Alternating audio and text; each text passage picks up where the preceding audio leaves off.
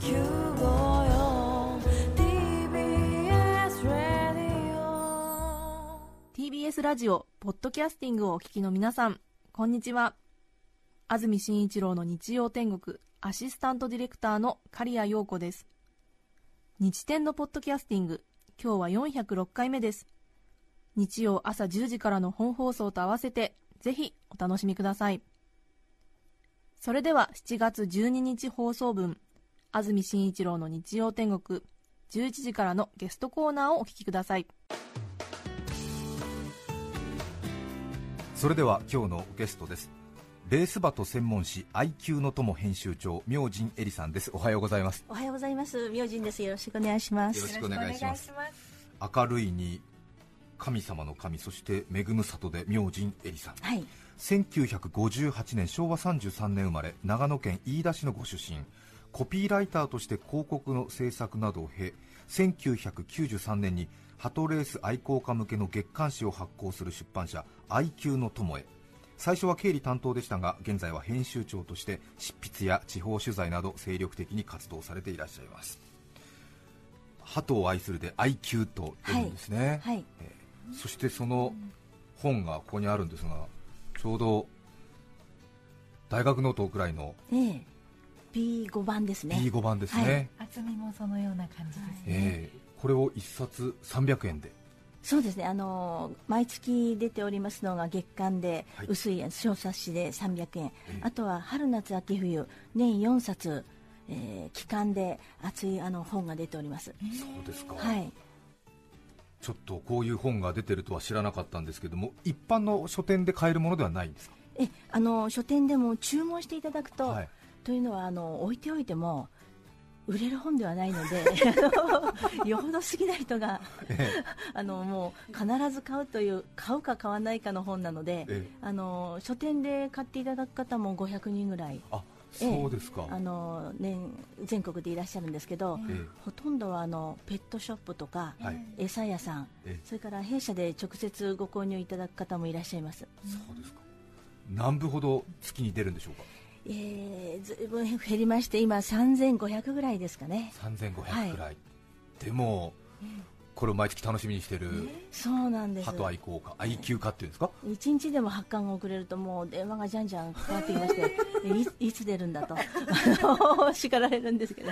えハトレースのこういう情報誌っていうのは IQ の友以外にはあるんですか？えあの日本には2つ、えー協会あのレースを主催していらっしゃる団体がありまして、ええその中の一つのはあの日本ハトレース協会さんで、えレースバトというあの機関誌を、ええー発刊されております。それはそこに所属するした人の会員誌みたいな？そうなんです。あの会員になるとあの毎月送られてくるというもので、ええ。でそちらも立派な充実された本です。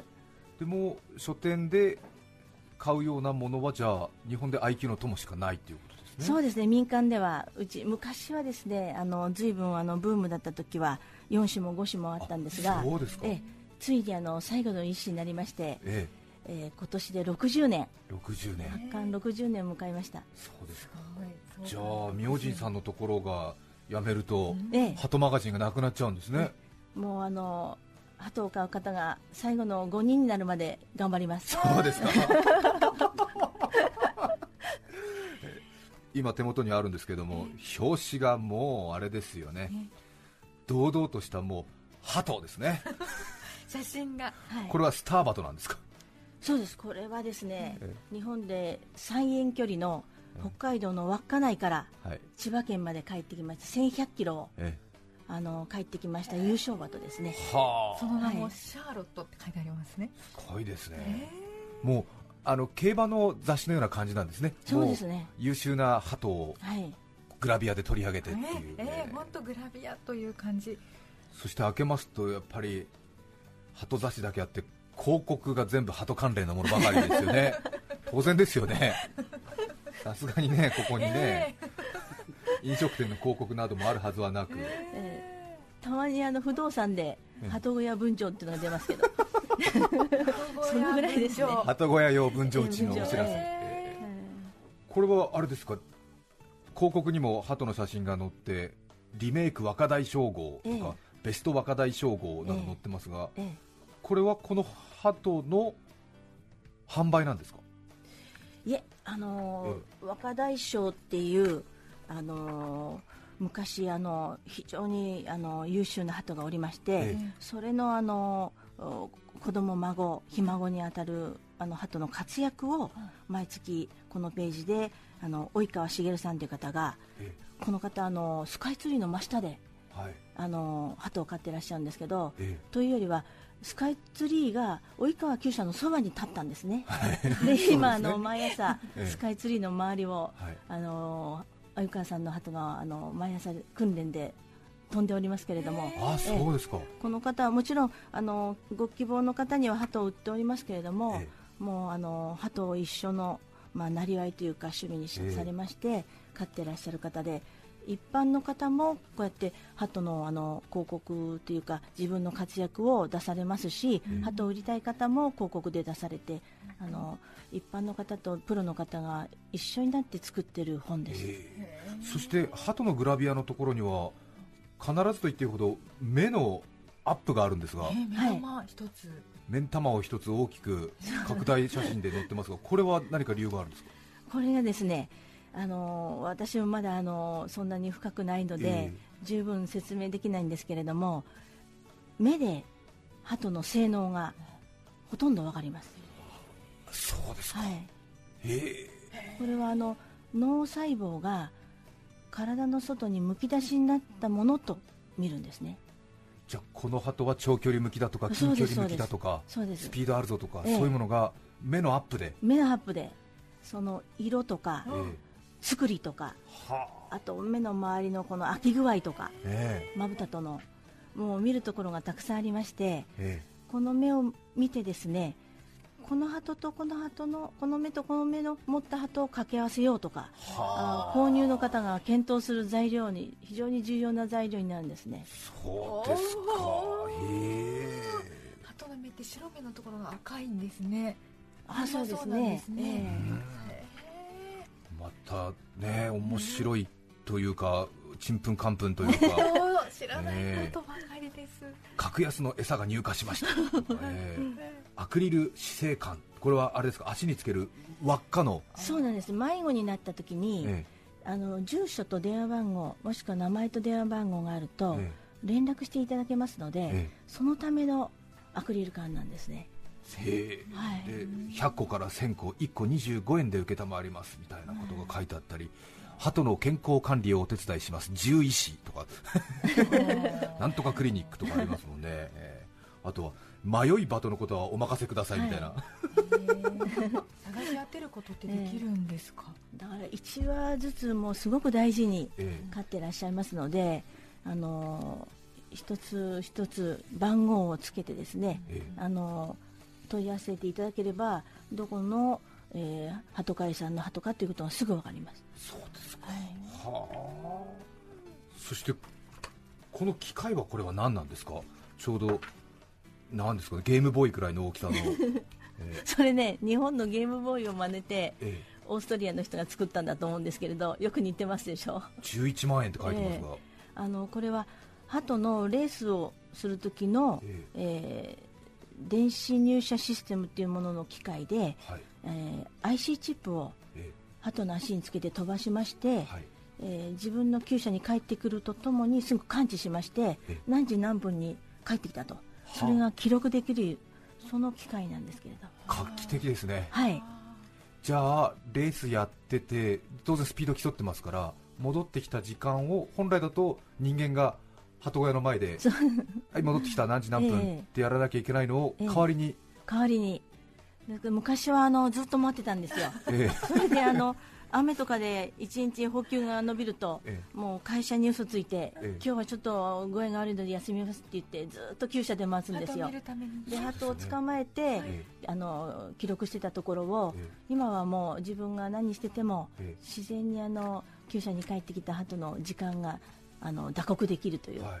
画期的なシステムでアチうちはアチスっていうのをアチストップ2っていうのを今、はい。え60年の還暦祝いで赤の富士で。え え。はい。あでもこれはじゃああれですね。IQ 化には画期的なそうなんです。えー、割りかしですからサラリーマンの方もええ。趣味を継続できるようになったんですね。そうですよね、これがあれば。確かに。だってこれができるまではずっと鳩小屋の前で来ないかな来ないかなみたいな会社休んで。まあそれはそれで楽しかったんでしょうけど遠くからうわ来たっていうあれかっていう感じがあったんです今はこういうオートマチックのタイムレコーダーみたいなのがあってええガチャガチャガチャガチャガチャガチャっと。えで鳩が鳩が入って入るとその足につけてる IC チップではい戻りました。何時何分ですみたいな。へえ。あそうですか。ここまでオートマチックになってるんですね。へえ。鳩ってのは1話どれぐらいするんですか？もうあの数万円からえあの数千万円まで、はい。もう千差万別で、ええ。えあの日本の方もよくお買いになりますけど10万20万っていうのも別に高い方ではないですね。10万20万でも高い方ではない、はい。でもその鳩を皆さん何百羽と買われてはい。レースに出してはい。戻ってこないのも当然いるわけですよね。そうなんですね。なかなかあの基礎本能っていうのは本来備わっていますけれども、そのきちんと返すためにはよほどあの熱心な調教が必要ですので、ええ。えー途中であの帰れなくてあの戻ってこれない鳩も残念ながらいますね。そうですね、はい、ここに会員い読者の方の声がありますが、ええ。当地域は猛禽類が多くレースまで参加できるのが30%程度です。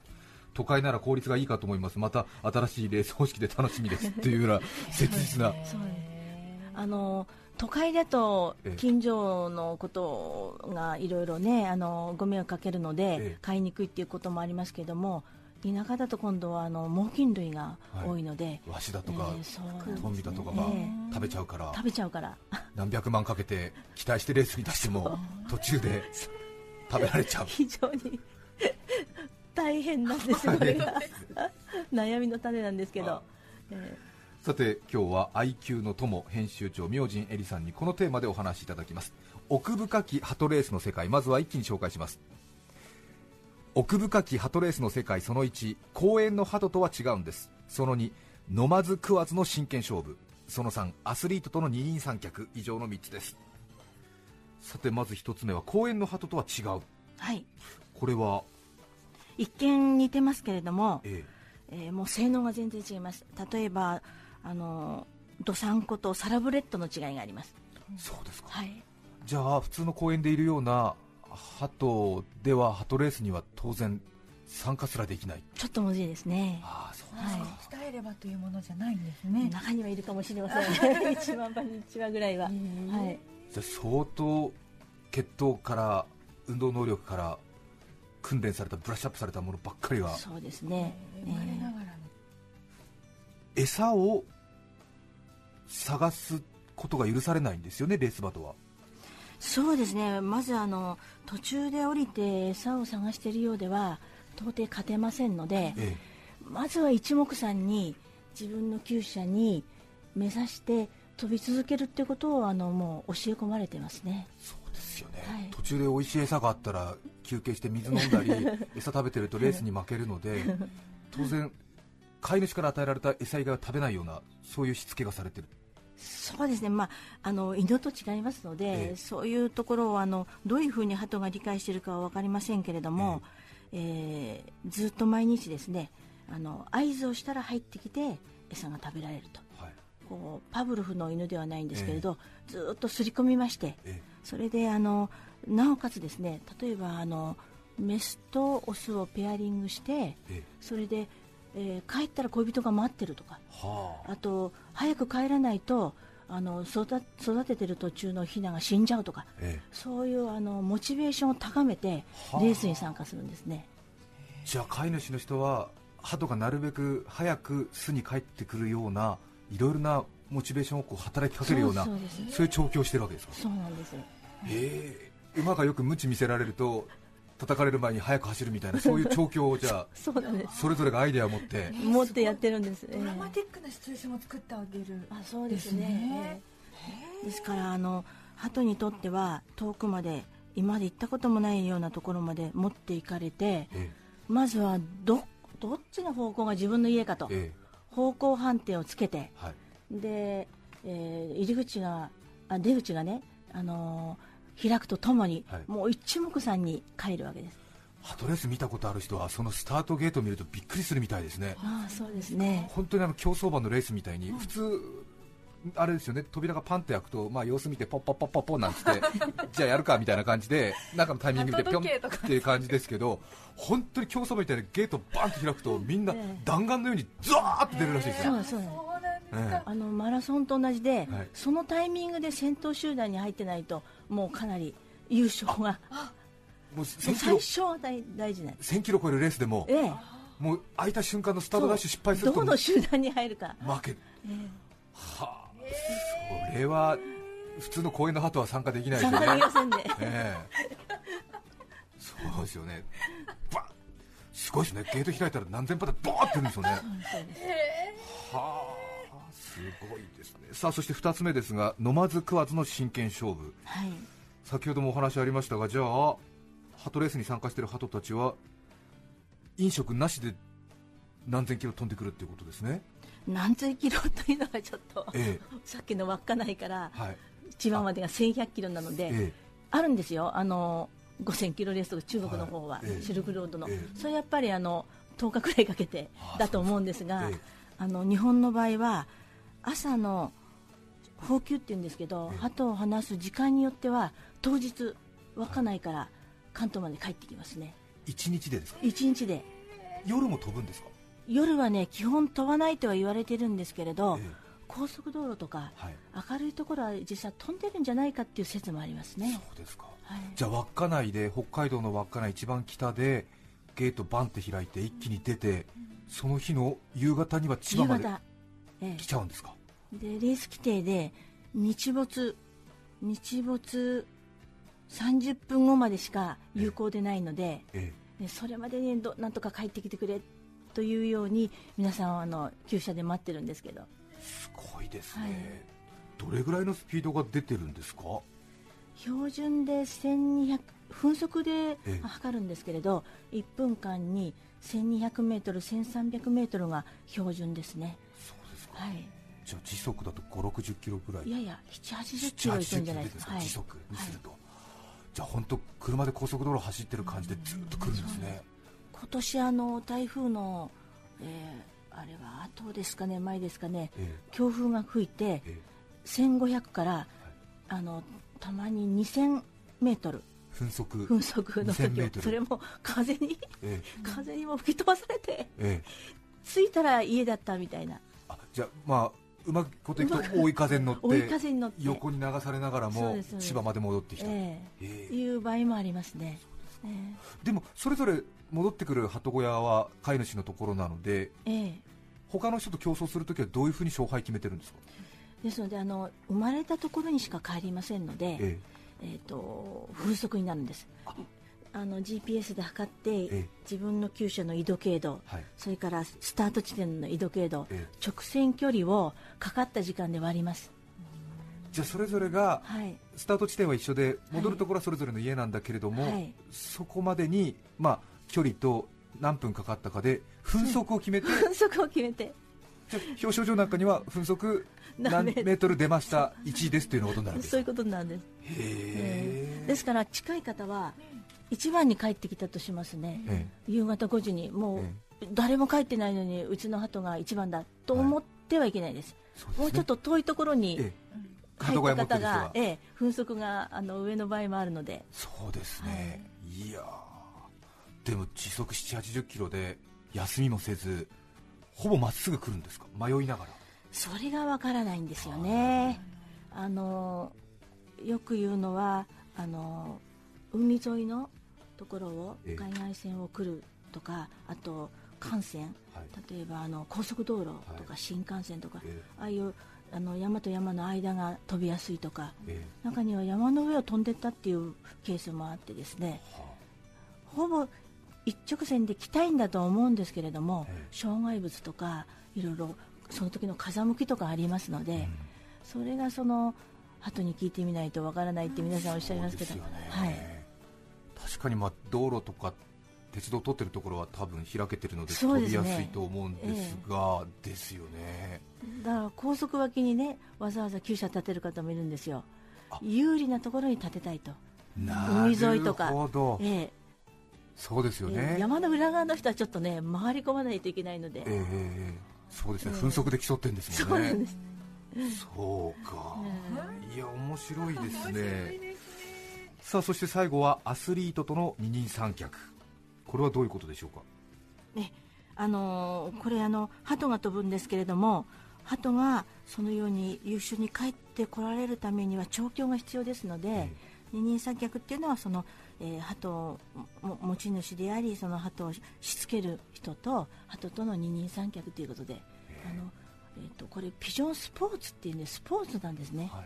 あの鳩レースはですからあのオリンピック選手を育てるように、あの鳩のコンディションを、はい。あの十分注意してあげてそれであのレースに臨むと、えー非常にあの微妙で難しいあの趣味なので、はい。一度ハマるとなかなかおやめになる方が少ないですね。魅力的なんでしょうね。魅力的ですね。やっぱりこう個性や伝統血血筋があってそれどういうふうにやるとで自分のアイデアでこういうふうに調教すると成績上がったとか。人には言いませんね。言わないんですか？言わないです。自分独自のやっぱ調教の仕方があるんじゃないでしょうか、餌あげる時間とか、え餌抜いてみたりとか。抜いてみたりとか。ですよね。なんか合図の音を決めてみたりとか。ピーナッツ食べさせてみたりとか。はあ、なんとなくこう鳩小屋、厩舎を置く場所は、まあ、郊外の方がいいのかなと思いますが、先ほどの話のようにスカイツリーのところとか、ねえ。サービスエリアの横などに構える方もじゃあいらっしゃるんですね。へえ。いや、賢いですね、ピジョン、鳩、ええ。すごいな、賞金ってのはあるんですか、レースには？えーあの海外では盛んですけど日本は認められてませんので、えあのまあ、日本の鳩を飼う方々はひたすら名誉のために。名誉のために戦いまして、あのまあ、商品みたいなものを、ね、軽くあの、えー表彰状とも一緒にもらうと。はい、で海外はすごいんです。もうベルギーが本場ですけれども毎週結局賞金のためのレースですから長距離をやる必要があまりないんですね。はい、もちろんバルセロナレースって言ってスペインのバルセロナからはい。ピレネー山脈を越えてえ来る魅力的なレースもありますけれどもベルギーまで来るんですか？ベルギーまで。はい。えあの基本はですね200キロとか300キロの短距離をはい。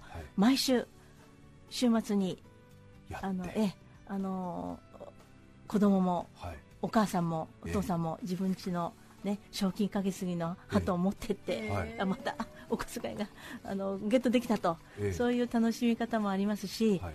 中国、台湾ではもうお最高額では1億円単位の賞金が出たりはい、はあでも聞くと10万、20万の鳩はさほど驚くほどじゃない。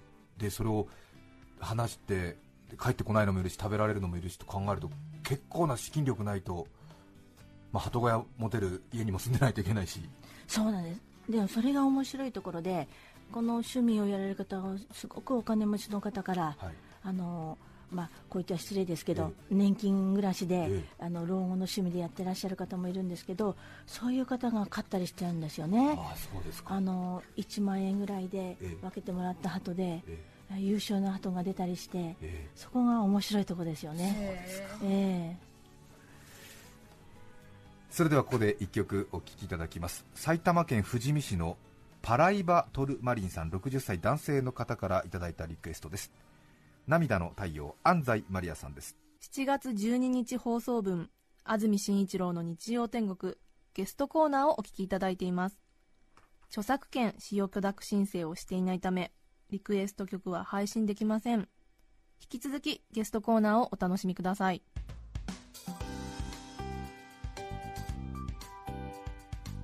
改めまして今日日曜天国でゲストにお迎えしていますのはレースバト専門誌 IQ の友編集長の明神エリさんです。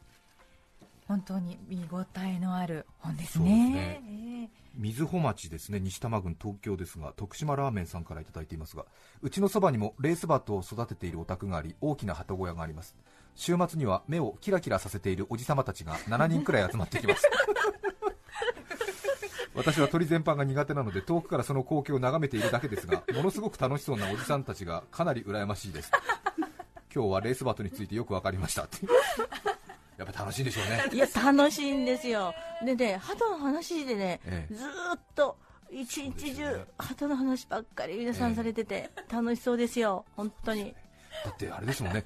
自分がオーナーであり、餌自分でやって調教してそして自分で放って、えで帰り自分で待つんですもんね。えそう。で次はどんな子供を産もうかっていう配合計画まで、うん。やってですもんね、えすごいですよね。やっぱり長距離のレースなんかで自分の鳩が結構いいタイムで自分の家に帰ってくるんですもんね。えそうです。そのねちょうどあの降りてきた時にこう羽をひ広げてこうひまあ、飛行機がちょうど降り立つような、え。その光景を見る時の感動たるや、ええ。もう並大抵のものじゃないそうですよ、ですか、えきっとちょっと向こうの方から 翼広げえそうてですそうです。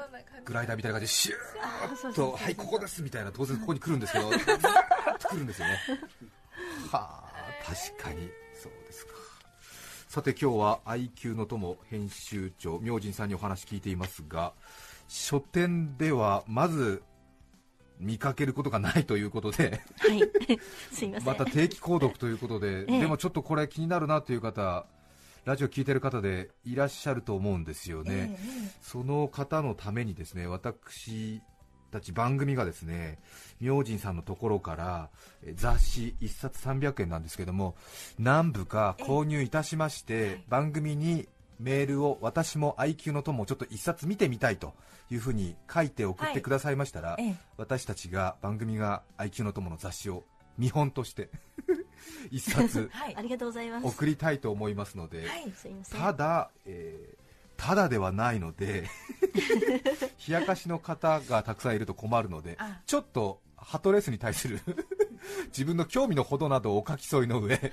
送っていただきましたらぜひこちらから送りたいと思います、えー宛先は E メールで日天アットマーク tbs.co.jp いつものメールアドレスでおご応募いただきたいと思います。おはがきなどでも大丈夫です。はい。はい、鳩を愛すると書いて IQ ですが IQ の友興味ありますということでお送りいただければと思いますが。よろしくお願いします、はい、ちょうど新聞社が伝書バトを持ってはい、た時代を知ってらっしゃる方なんかはやっぱりええ。鳩のその面白さ知ってらっしゃる方多いでしょうかね、ええあのリタイアされてあのまたこの趣味に戻ってきてくださってる方が結構多いです。そうですか、はスピード驚きましたね。そうですね。明神さんのところの出版社でも鳩小屋をお持ちなんですか？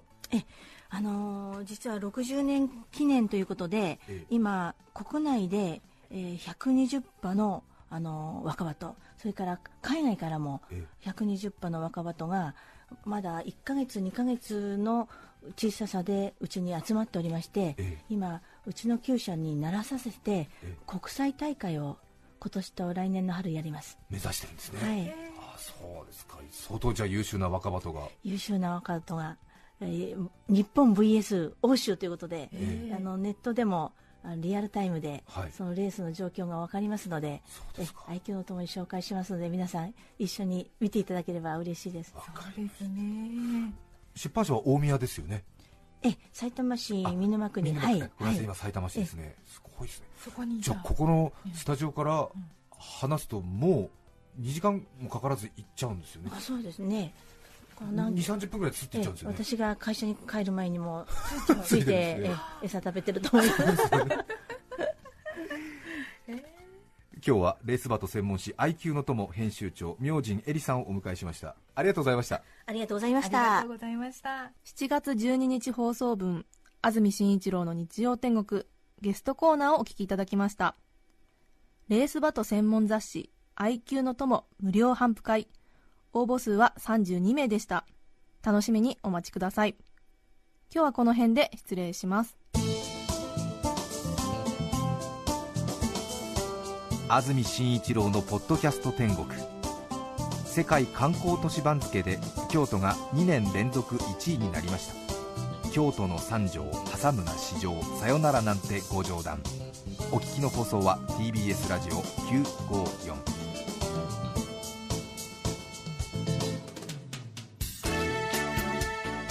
さて来週7月19日の安住紳一郎の日曜天国。メッセージテーマは「靴の話」ゲストはキャスター安藤優子さんです。それでは来週も日曜朝10時 TBS ラジオ954でお会いしましょう。さようなら。安住紳一郎の「ポッドキャスト天国」これはあくまで試供品皆まで語れぬポッドキャスト。ぜひ本放送を聞きなされ。TBS ラジオ954